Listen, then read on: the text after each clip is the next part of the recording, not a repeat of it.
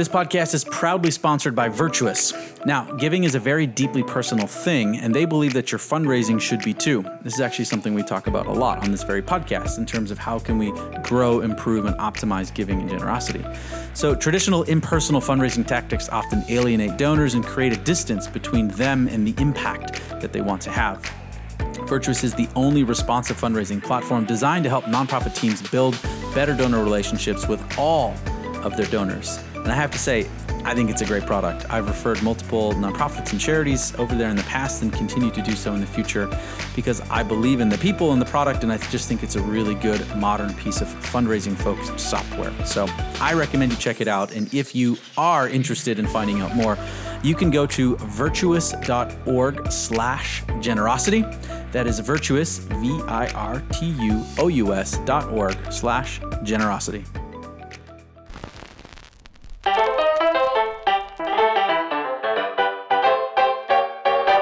Hey there, and welcome to the Generosity Freak Show. I am Riley Landenberger, and in today's episode, Brady talks to Mitch and Johann from Pond all about diversity, equity, and inclusion in technology and the nonprofit space. In this episode, you'll get to hear practical steps your organization can take in the process towards diversity, equity, and inclusion, and how being more inclusive and intentional about the choices you make within your organization can mean all the difference for your employees, your donors, and your cause. So I really hope you enjoy this one, and I will hand it on over to Brady. Mm-hmm. Welcome to the freak show, here we go. It's just another freak show, here we go. I said, Welcome to the freak show, here we go. It's just another freak show, here we go.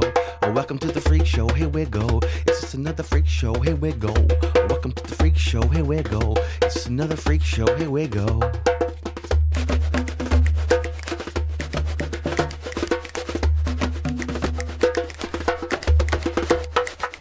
Hi, Mitch. Hi, Johann. Thank you so much for coming on the show. Hey, thanks for having us, Brady. So I wanted to call you uh, Stein and Shudlick because uh, it sounds like a very like expensive piano company. So uh, maybe you should start selling pianos in addition to all the work you're doing in nonprofit tech and DEI. So just a, just an idea for you guys. Um, Thank you so much no for joining. no relation to Steinway. yeah, I think that's probably what you know spawned the idea. But um, we're gonna have kind of this far-ranging conversation about ponds and nonprofit tech and your guys' experience in particular. But you know, Mitch, we've chatted before. I think your personal journey in the space and how you ended up with where you are at Pond is, is really interesting. And the more I know a little bit about Johann's story, it's really interesting too. So before we dive into some of the topics, can you just take us on a little bit of a journey of like how you ended up here kind of championing this cause about you know diversity equity inclusion in, in nonprofit tech and helping nonprofits find solutions for their tech, technological needs. Yeah and I, I promise to keep it in a few minutes and not take over the whole podcast as i tend to uh, be a bit of a bit verbose.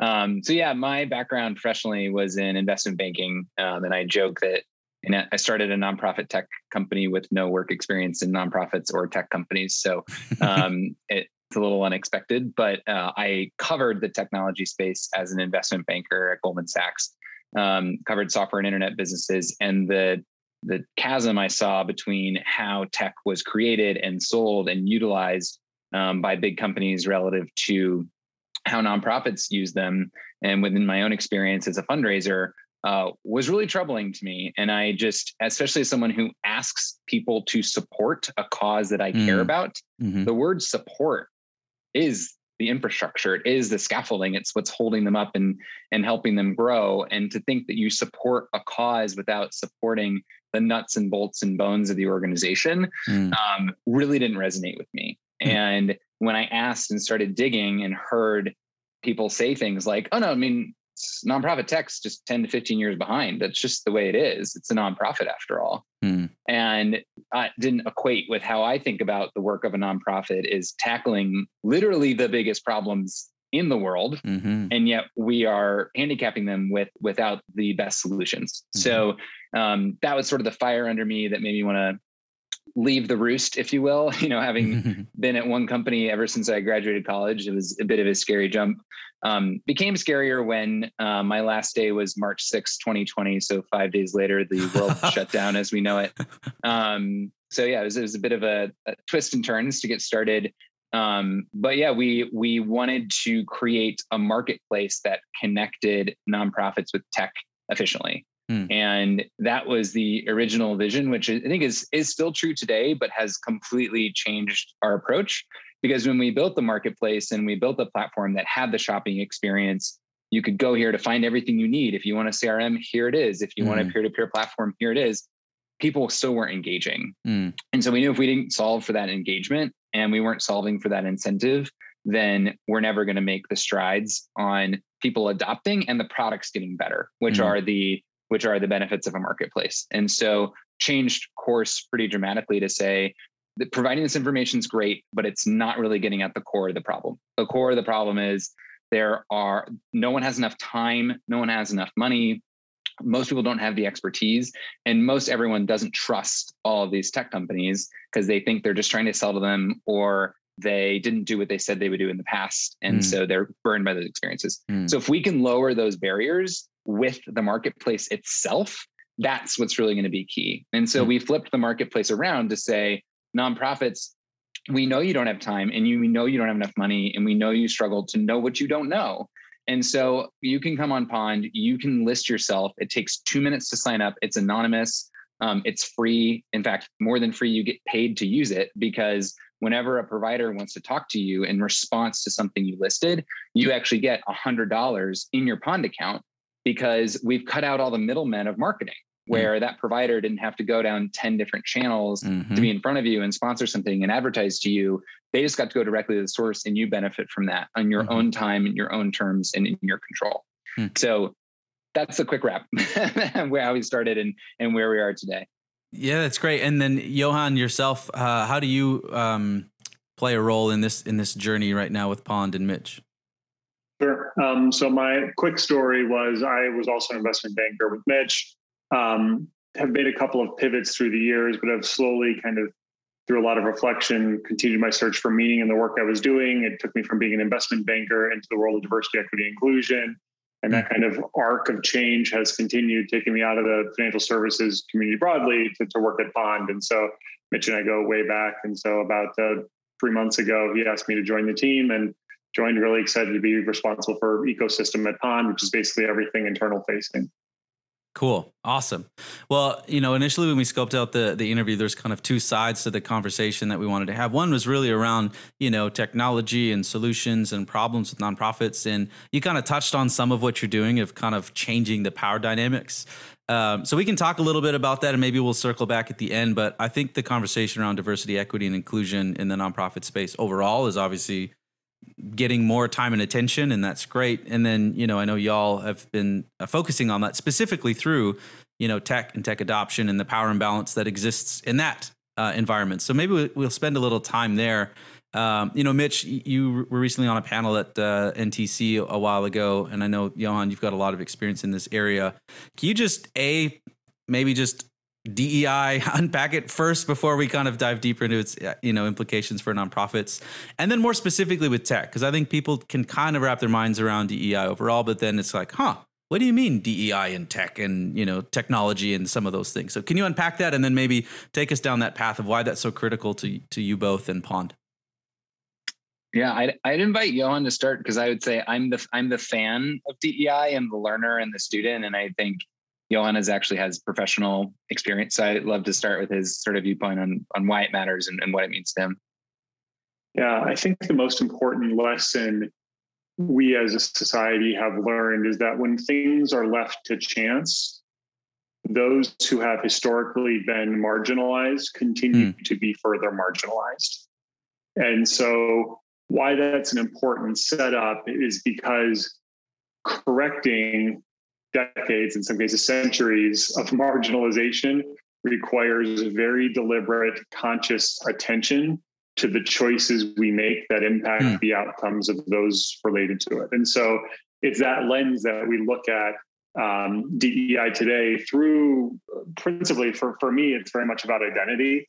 Um, you know, I, I think of, of, unfortunately a lot of DEI is looked at through like a very narrow, oh, it's just analogous to what affirmative action implementations in the US have become. And like that's right. very much like a very, it's an important slice of it, but not exhaustive. And I think um, part of what we're trying to do at Pond and in a broader conversation about DNI is just be more inclusive about the choices we're making in everyday life and, and an awareness about how those choices impact others, whether it be, you know, directly or indirectly, um, and, and, making sure that everyone has a seat at the table uh, with everything from economics to media, like much more broadly. I don't know, Mitch, what do you think?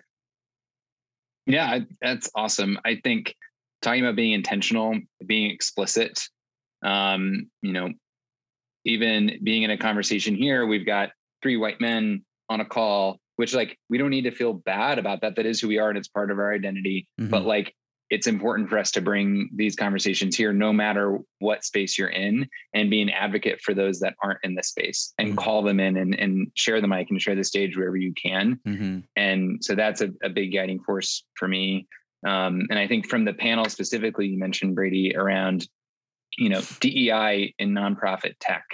Um, we had a panel of three tech founders who are women of color serving the nonprofit sector um, and on in different capacities in different parts of the country.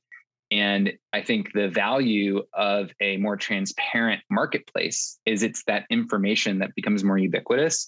Of if someone says, you know, we spend a lot of money on blank, vendors, technology, consultants, um, and you take a look at it and you're like, oh, it's all with white men. Um, but I don't know where I can find him from. Like, I can't find anyone that changes that. We have a pipeline problem. Like, it's that's mm-hmm. a common thing across any specter of DEI, whether it's in employment or leadership or board or donor, any of that. It's a pipeline problem.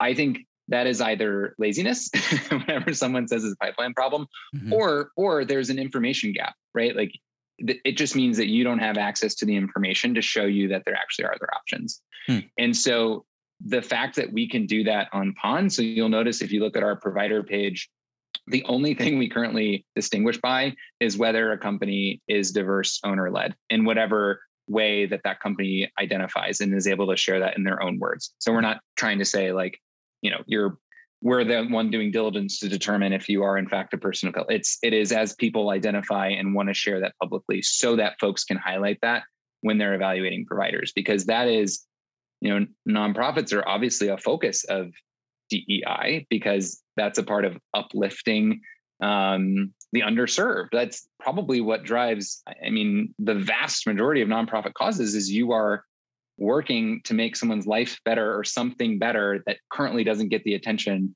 or doesn't have the outcomes you want today. And so if that mindset and that mission isn't reflected in the money you're spending, you know, there's a mismatch there. And I think there's an opportunity to help bridge that gap with more ubiquitous information. Yeah, I think that's a really good point on the, the nonprofit side because I think that um, that's one of the the things that comes up, right? Is people go, you know like uh, i'm so busy i just need to like you know grab the thing that that makes the most sense and move on or like for profit companies we just got to maximize shareholder return and you know we'll just choose that option but as nonprofits like we're creating the very same problems that we exist to solve so if there's any industry or any vertical that should be thinking about these things more than any other knowing that like if this continues down these paths we're the ones who are going to continue to have to solve these problems in different ways. So I think it's taken on a, a different lens, which has made it maybe more um, emotional or more uh, front and center because it should be like the the tip of the spear in society could kind of should be our sector, which in theory is more by default caring and inclusion and you know solving those kind of problems so it's been really interesting to see obviously like johann you've been doing dei work for years but for a lot of folks myself included to be honest probably last two years i've never seen dei pop up in the circles I travel until the last two years. So for a lot of folks, it seems like, wow, this came out of nowhere, and that is not true, right? Johann, can you talk us through like a little bit of uh, like uh, not the history of DEI, but kind of like the the progress uh, and things that have made, particularly in the last year, where it, it, seems to have really risen in prominence for all different kinds of reasons. Yeah, I, I think one of the biggest changes that we've seen has been this shift from what I'll call like a compliance mindset in DEI of like mm. being something someone or some organization or, or business has to do, or else they're going to be labeled as X to a deeper, more pervasive sense mm. of like care and desire to to learn and be curious and understand the experience of others who are different than themselves in a way where a, a series of like tragic events over the course of the last five years you know has been has forced that conversation to the front of the public ethos in a way where frankly it just it wasn't front of mind for a lot of people because they either weren't connected to the communities who had been so marginalized or there's mm-hmm. a whole mm-hmm. host of systemic issues as well as to why, why they haven't been so front of mind but i think certainly one of the things that that has happened is it's you know it's evolved from this very corporate policy to a very mm. personal curiosity is probably the, the, the ends of the spectrum um, where I would I would anchor things towards now, and like hopefully that's going to continue because as as we get out of this mindset of just something we have to do, instead something that is important for each of us to kind of round out who we are as people and to to better understand the world in which we live and how others' experiences are different from ours is going to continue us on that on that journey. And do you, th- do you think that is kind of like a continuous journey or progression of kind of like, you know, moving from one end to the other sometimes it's like big leaps and bounds sometimes it's like little steps because i think that's that's the other thing for some folks that are on this journey go like oh i'm supposed to be way over there because that's like the you know the ultimate goal of of DEI and we're short of that. So then there's like fear and I don't want to talk about it and shame and you know all these types of things. So is it kind of like a, a, continuum? And as long as you know you're working and striving to get better and you know be more on the curiosity or what does that look like? Because i think that's one of the issues is people are afraid to even engage for these kind of fear reasons right?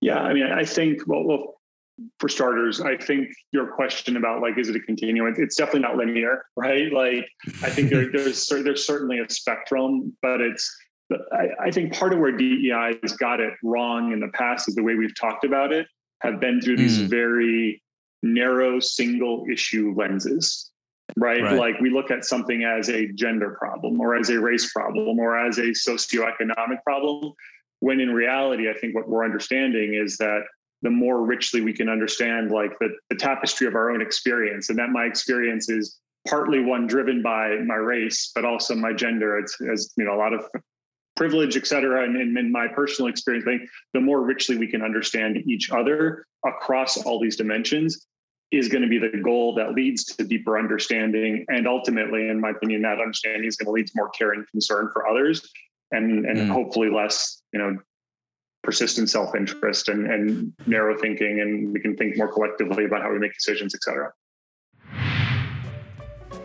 This episode and podcast are proudly sponsored by Virtuous. Now, you've heard Brady talk about it with our guests before, but I wanted to remind you that giving to a cause is deeply personal, and your fundraising should be too. Unfortunately, today's nonprofits are handcuffed to outdated fundraising models that reserve personal connections for a select few major donors. Instead of creating connection, Traditional impersonal tactics alienate your donors and create distance between the donor and their impact. Virtuous is the only responsive fundraising platform designed to help nonprofit teams build better donor relationships at scale.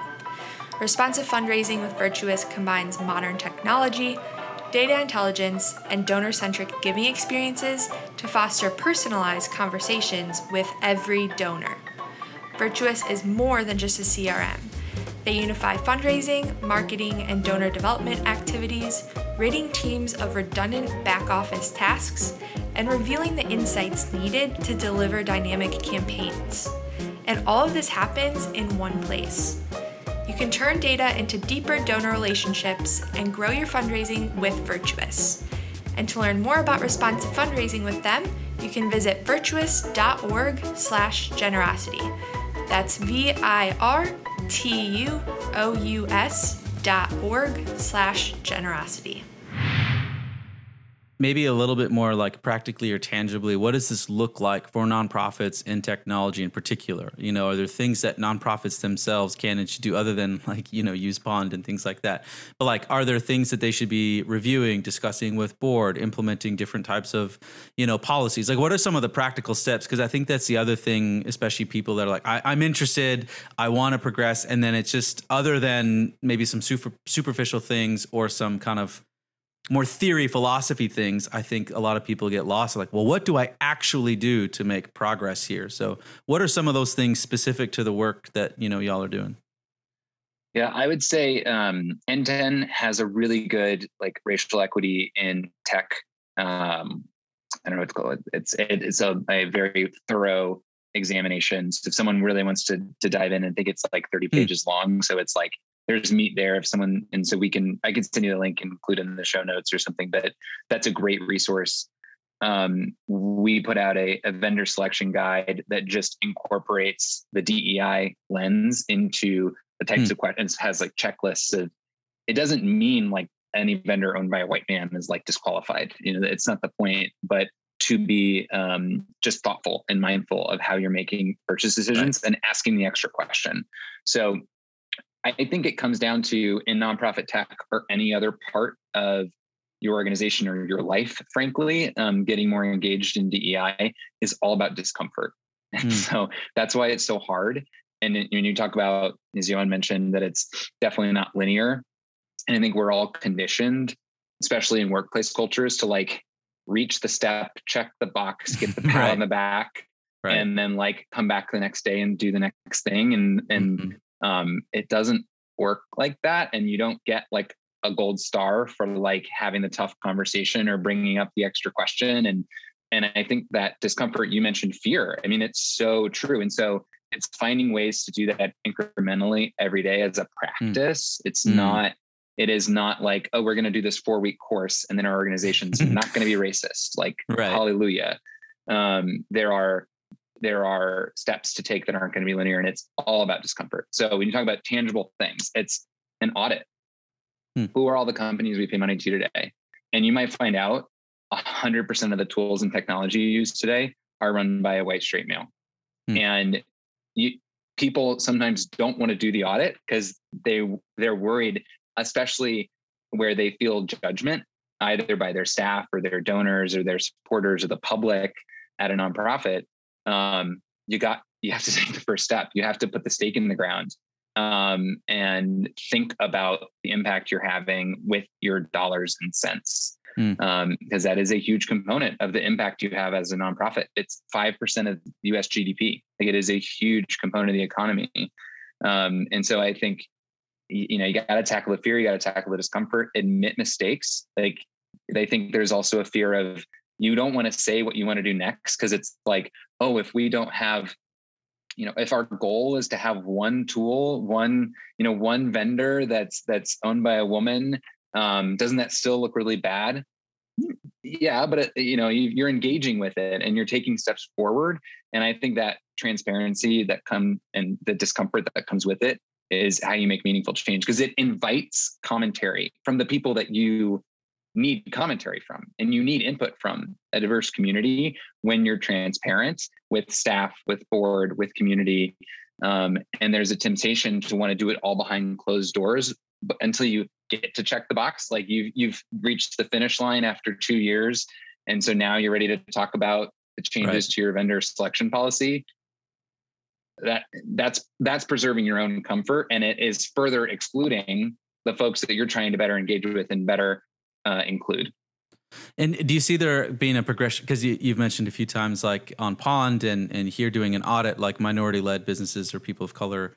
Um, but there's there's obviously more to DEI than just who the owner is, right? There's practices around hiring, there's salary and wage gaps. Like I think that's that's the other issue, and this is where people go, oh, it's more about it's more than just about that. Yes, it is, but that's also a pretty good starting point. And it's one of the easier ones to identify right? So look at anything like the development of B Corps, you know, like those just didn't come out of nothing. It came from this kind of movement of saying being more responsible about business and what are the criteria. Now, hey, years later, we have the certification that says if you do these kind of things, you're certified B Corp. Like, is that what you see in maybe it's in place right now, or that's what the future will look like? Is yes, there's minority led and owned businesses, but there's organizations that commit to certain principles and pass certain even third party you know audits amongst transparent whatever the the issues are. Like is that in place? Is that where things are headed? Is that kind of uh, what you think is a good thing for the space be, moving beyond just who's at the very top which is a good thing. I'm not getting saying that but like it has to progress beyond just who's the owner right? Yeah i think so I, I think part of this journey that people have been on broadly is instead of thinking about dei like a department or like a sidecar initiative the reality is, it is instead a lens through which you must look at every single thing your organization, whether it's a corporation or whether it's a nonprofit, does.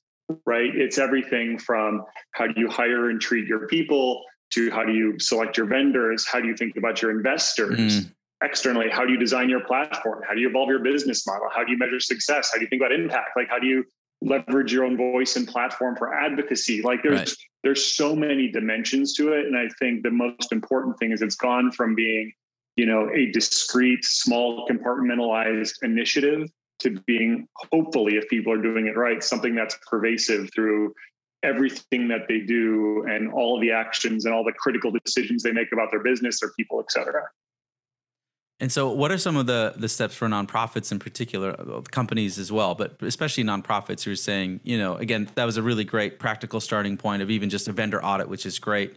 Like we did a review of our hiring process and audit because we suffer from this problem of just going in our own circles and oh, a friend of a friend, and that's great, but then we never get out of our own sphere of influence. So we have a third party HR company that does all of our resume scoring. We don't see resumes until they come back. In advertising different places. But that started with an audit to figure out what are we currently doing and what's not working. So I think that's a very good first step. But what are some of the other steps? Getting beyond nonprofit tech selection, but thinking about holistically as an organization through our fundraising, through our hiring. Like, what are some of those things, either Mitch or Johann, that that are other practical steps that organizations can do? Is it a, is it not audit again? Is it hiring? You know, what are some of the things that that folks can can more practically do tomorrow to start making more progress?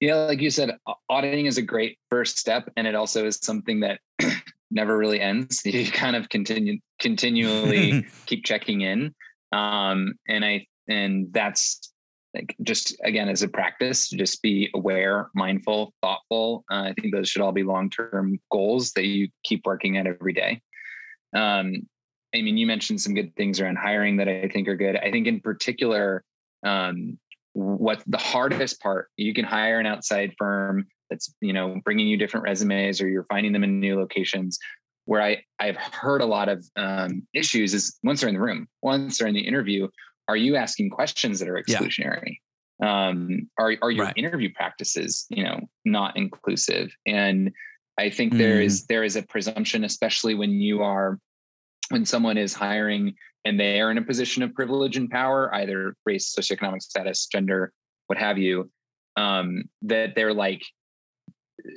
their job is is done by bringing diverse candidates into the room and like bringing them to their mm-hmm. space like i'm inviting you to the party right. instead of thinking more thoughtfully about like what are our practices and how we interview or how we operate that could be you know not feel inclusive or not provide a sense of belonging to yeah. someone that comes from a different background and so i think yeah. that is a bit of a next step of there's like the process stuff which i feel like it's the audit then there's the process changes um, but there's also a layer of like self-examination and self-awareness which comes from also asking questions, like asking the uncomfortable questions yeah. of um, you know of, of, experts. Like there are there are experts that can evaluate practices and evaluate and and do trainings around you know I think that's the problem with how people have looked at DEI training in the past is that it is it's almost like a, a shame exercise. like, you know, everyone, if you raise your hand, if you're racist and you're like, okay, I'm racist, we're all racist. And then it's like, okay, be less racist. And there's been so much progress in, in different tools. And there are, there are mm-hmm. um, really cool apps. And, and there's a company actually based here in Fort Wayne called Stream that is a um, a software tool that helps with incremental progress on a continued continual basis around implicit bias not just the the one hmm. like yeah you have bias it's like what do you actually do from there um, so I, I, think there's a lot of resources now where you can incorporate it into more of a practice and think about it in your own behavior culture um, so those would be the three for me the audit process and then it's actually digging into the the resources out there to um, do that examination and change yeah i think just to add one more thing cool. to that um, like if you're an executive director of a nonprofit the next time you have a staff meeting of all the directors in your organization or wherever whatever your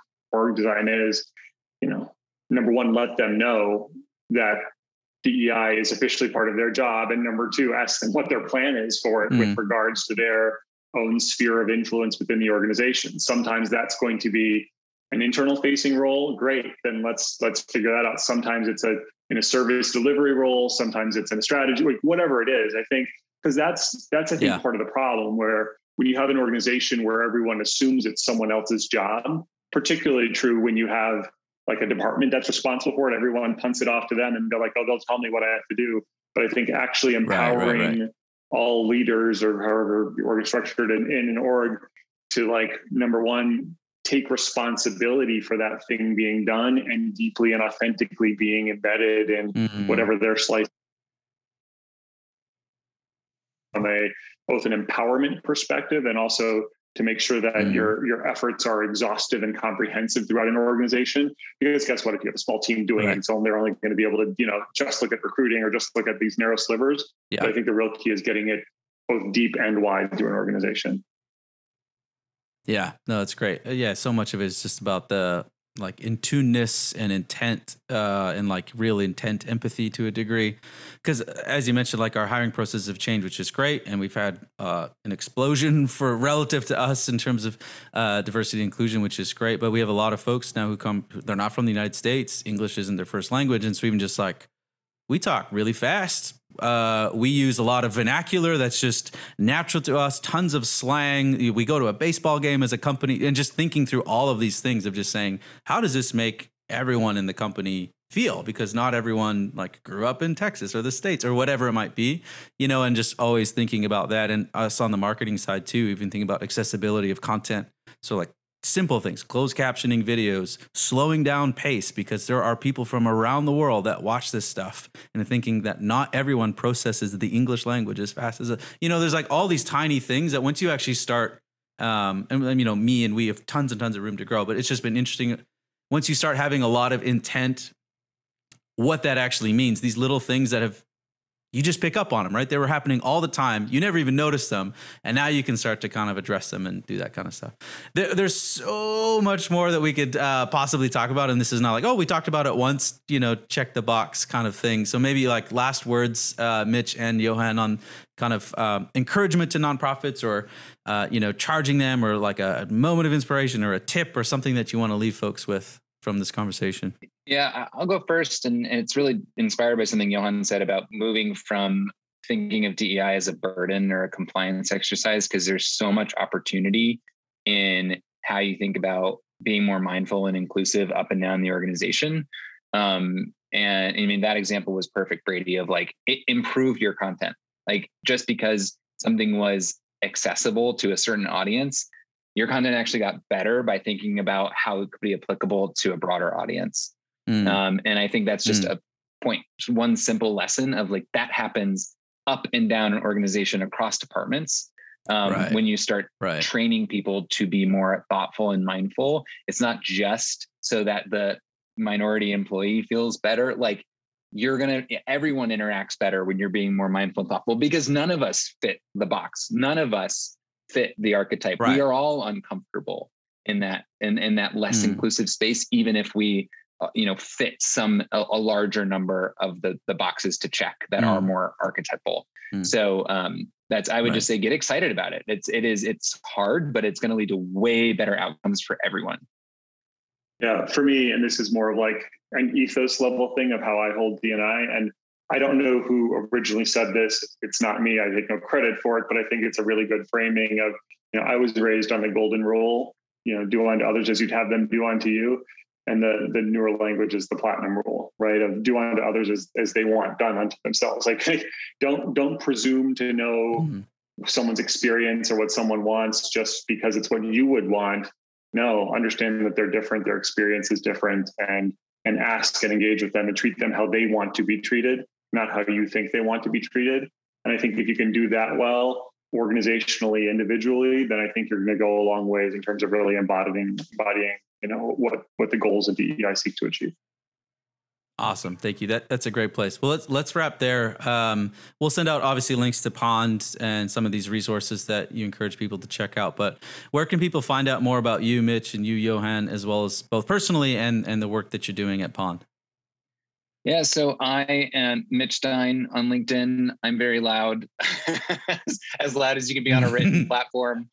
Uh, so happy to connect with anyone there and uh, respond to, to messages there pretty quickly. Um, love to geek out on on impact in general uh, across technology and, and, more broadly. So uh, best place best place to find me, and the website is www.joinpond.com for our actual platform. I'm also on LinkedIn at Johann Like You can find me through Pond there as well. Awesome. Well, well, we'll link that up in the show notes as well. Thank you both uh, for coming on, sharing your expertise and the the stuff that you've been learning on this journey, and for uh, helping nonprofits on this journey, as well as the the practical implications of just how do we solve technology solutions in a in a better, more inclusive way. So appreciate it. Thanks for coming on. Thanks, Brady. Awesome. Thanks, Brady.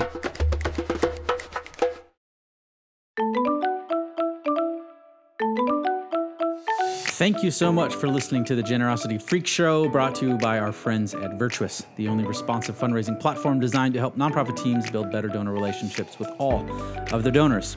Be sure to subscribe to all future episodes at generosityfreakshow.com or search the Generosity Freak Show on Apple Podcasts, Google Podcasts, Stitcher, SoundCloud, Spotify, other platforms that start with S, or wherever you get your pods. Now, the Generosity Freak Show is a production of NextAfter, where we combine the perpetual learning of a fundraising research lab, the practical application of a digital first agency, and the rigorous instruction of a training institute to decode what works in fundraising and make it accessible to as many organizations as possible.